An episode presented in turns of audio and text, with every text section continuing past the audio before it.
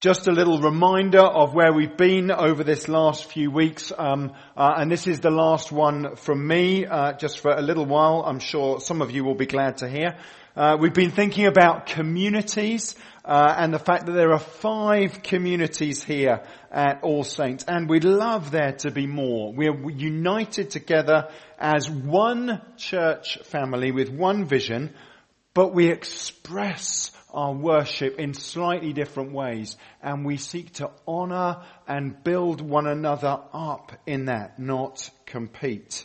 And um, part of this uh, conversation has come out of this idea that actually services is a bit of an unhelpful word, but us being a community together, communities of Christ specifically is a little bit more helpful. And uh, two weeks ago we talked about communities of faith, about how actually we're supposed to be full of the Holy Spirit, supposed to be stepping out and God will do extraordinary things through the ordinary things that we do of following Him. And then last week we talked about being uh, a church on mission, about how discipleship is really, really key, but that is not just the job of one or two people up at the front, but that is the job of all of us. We are a priesthood, a holy priesthood together, and all of us get to participate in that. So as this morning I talk about being a community of generosity, it's got a little bit of a health warning. Because it might be, you know, that as you hear the vicar talk about this stuff is that you're already thinking kind of, oh man, what is Mark going to ask us to do now?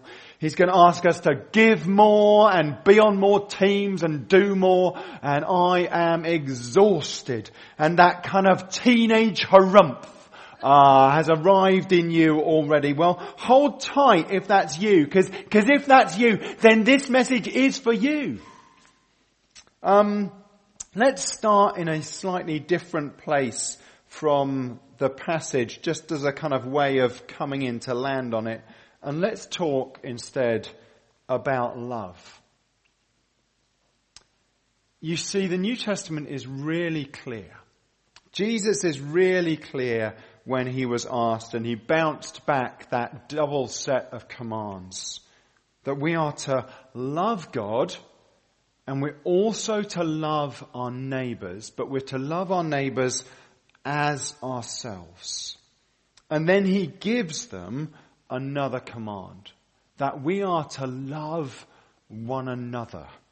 So we're to love God, we're to love our neighbors, we're to love ourselves, and we're to love one another as part of this shared Christian community. Do you remember that little line from last week uh, that they went back to their own people, their own community? And so we're to love one another. But the foundation for all of this is not about earnestness. It's not about doing. It's not about achieving more. It's all in response to the fact that He first loved us. We love because He first loved us. It says in 1 John 4 verse 19. So I want you to hold that in the back of your, back of your minds as we talk about this passage. And it might be that, you know, that little list of four, four kind of directions of love, that one of them leaps out at you. It might even be that it's the third one. You find it difficult to love yourself. You find it difficult to accept yourself before God. And you know, God wants to come and fill you and refresh you and make you whole in Him, even this morning. And that's not your own effort. That's His marvelous work in you. You see, as we seek to love others, it doesn't come by effort. It comes because of what God has done in us. We love because He first loved us. So let's just chat through a, a, few things in this passage. The first one is that they were of one heart and mind. You know, we will not as a church family agree on everything. But we should be united in following Jesus, who is the way, the truth, and the life. We should have our lives, our living shaped by Him. And following Him draws us together in heart and mind. That chorus that we sang by Jack Hayford, Majesty, that's one of the little asides, as it were, in the vision statement for this little phrase being a church on the way, because Jack Hayford's church was called the church on the way. And I pray for us that we would be really clearly united together as followers of Jesus. The strange thing about being in a connected world, in a world that is always on, where we connect to everything, is that actually it disconnects us. We get fed a steady stream of things that we like, and actually we get separated out into our own little kind of enclaves of tribes of things that we like. But as a Christian community, we've been drawn together with Jesus at the head. We are not the center of the universe. God the source of all being and life, the one who we gaze upon, the one who shows us how to live in the here and now, the one who unites us, the one who will lead us home, the one who is the first and the last, the beginning and the end, the Alpha and the Omega. He is at the center of it all, not us. And so a Christian community is different from anything else on the planet. The kingdom of God unites us across geography, across politics, across age limits, across race, across backgrounds. And the reason that we're united is, is not because of an ideology, it's not because of a set of thoughts. It's because of the person of Jesus Christ. So this community was united in heart and mind and no one claimed anything as their own. You know, to be in a Christian community is different from how the world works. You know, today we are encouraged to insure everything, to insure everything and protect our own little bubble, our own little kind of modern day version of a castle.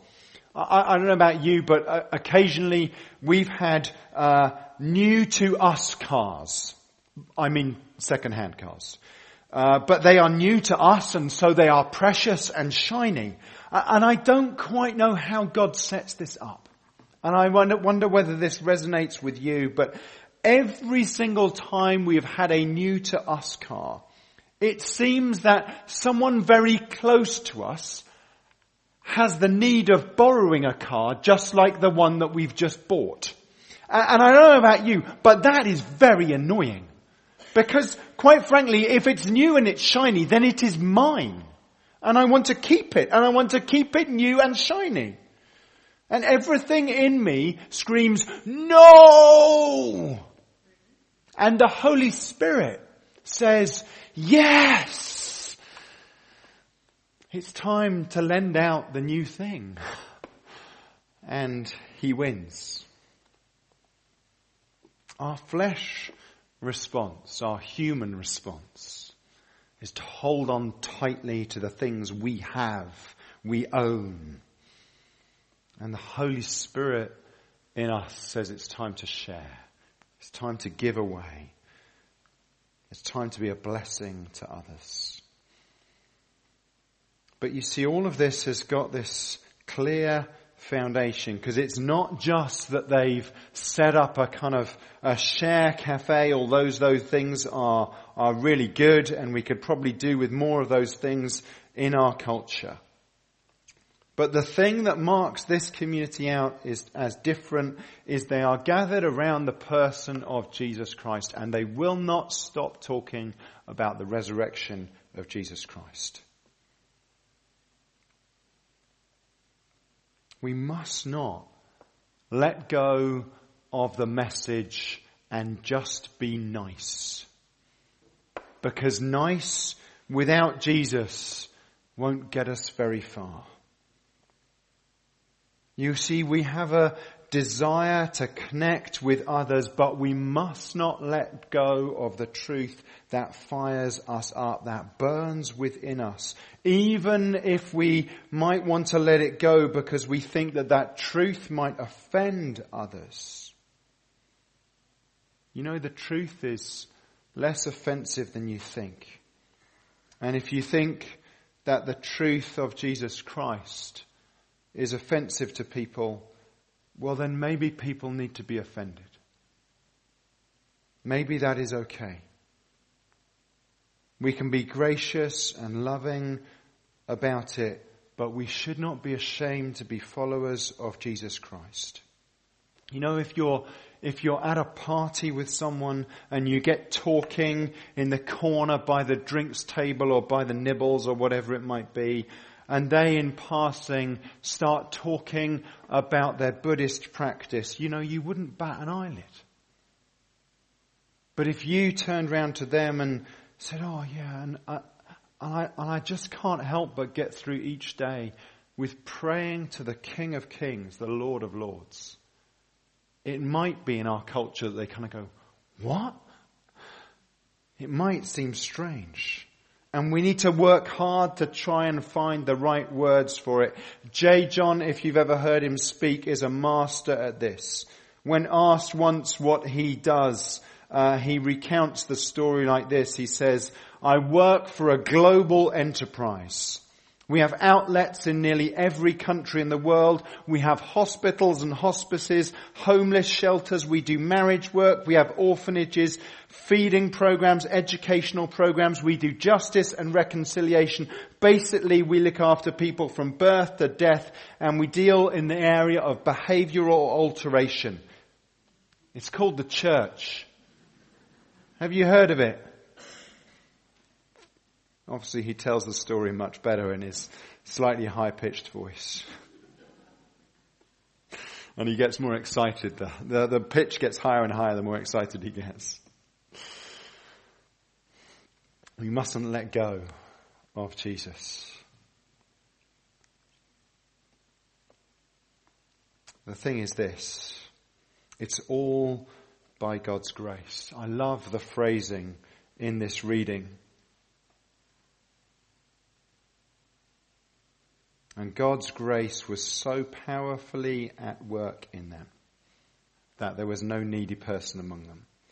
You see, it's all by His grace. All by His grace.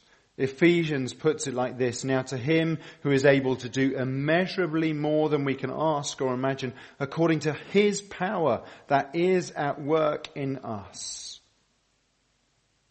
It's all his grace.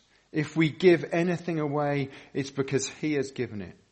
If we have a generous heart towards others, it's because He's done the work in us. It's all His grace and we need His grace to overflow in us and out of us.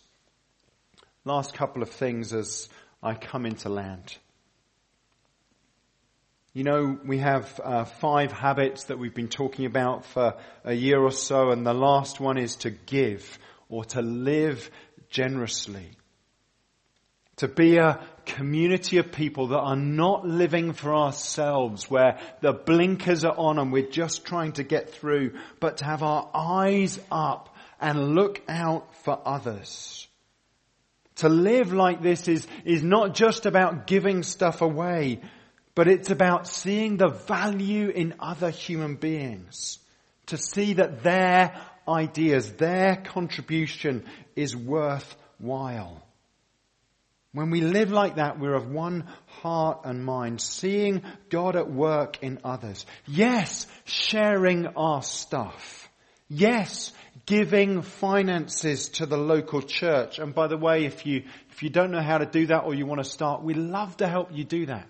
There's a giving box at the back of church. Uh, there's some information sheets on there as well. We'd love to help you do that. But I don't want you to hear that this is about the money. It's not. It's about what's going on in your heart. You could serve on a team in this place, but actually if you were serving on a team and you were just being a grumpy teenager about it, then stop and allow, slow down and allow God to fill you from the inside out. So that as you, as you give, as you live generously, as you serve on a team, as you're a blessing to your neighbor, that what's happening is that the life of the King of Kings is flowing up from within you. You see, this is less about action and more about an attitude that bubbles up from within that leads to action. It starts in our hearts. It moves through the church community and it overflows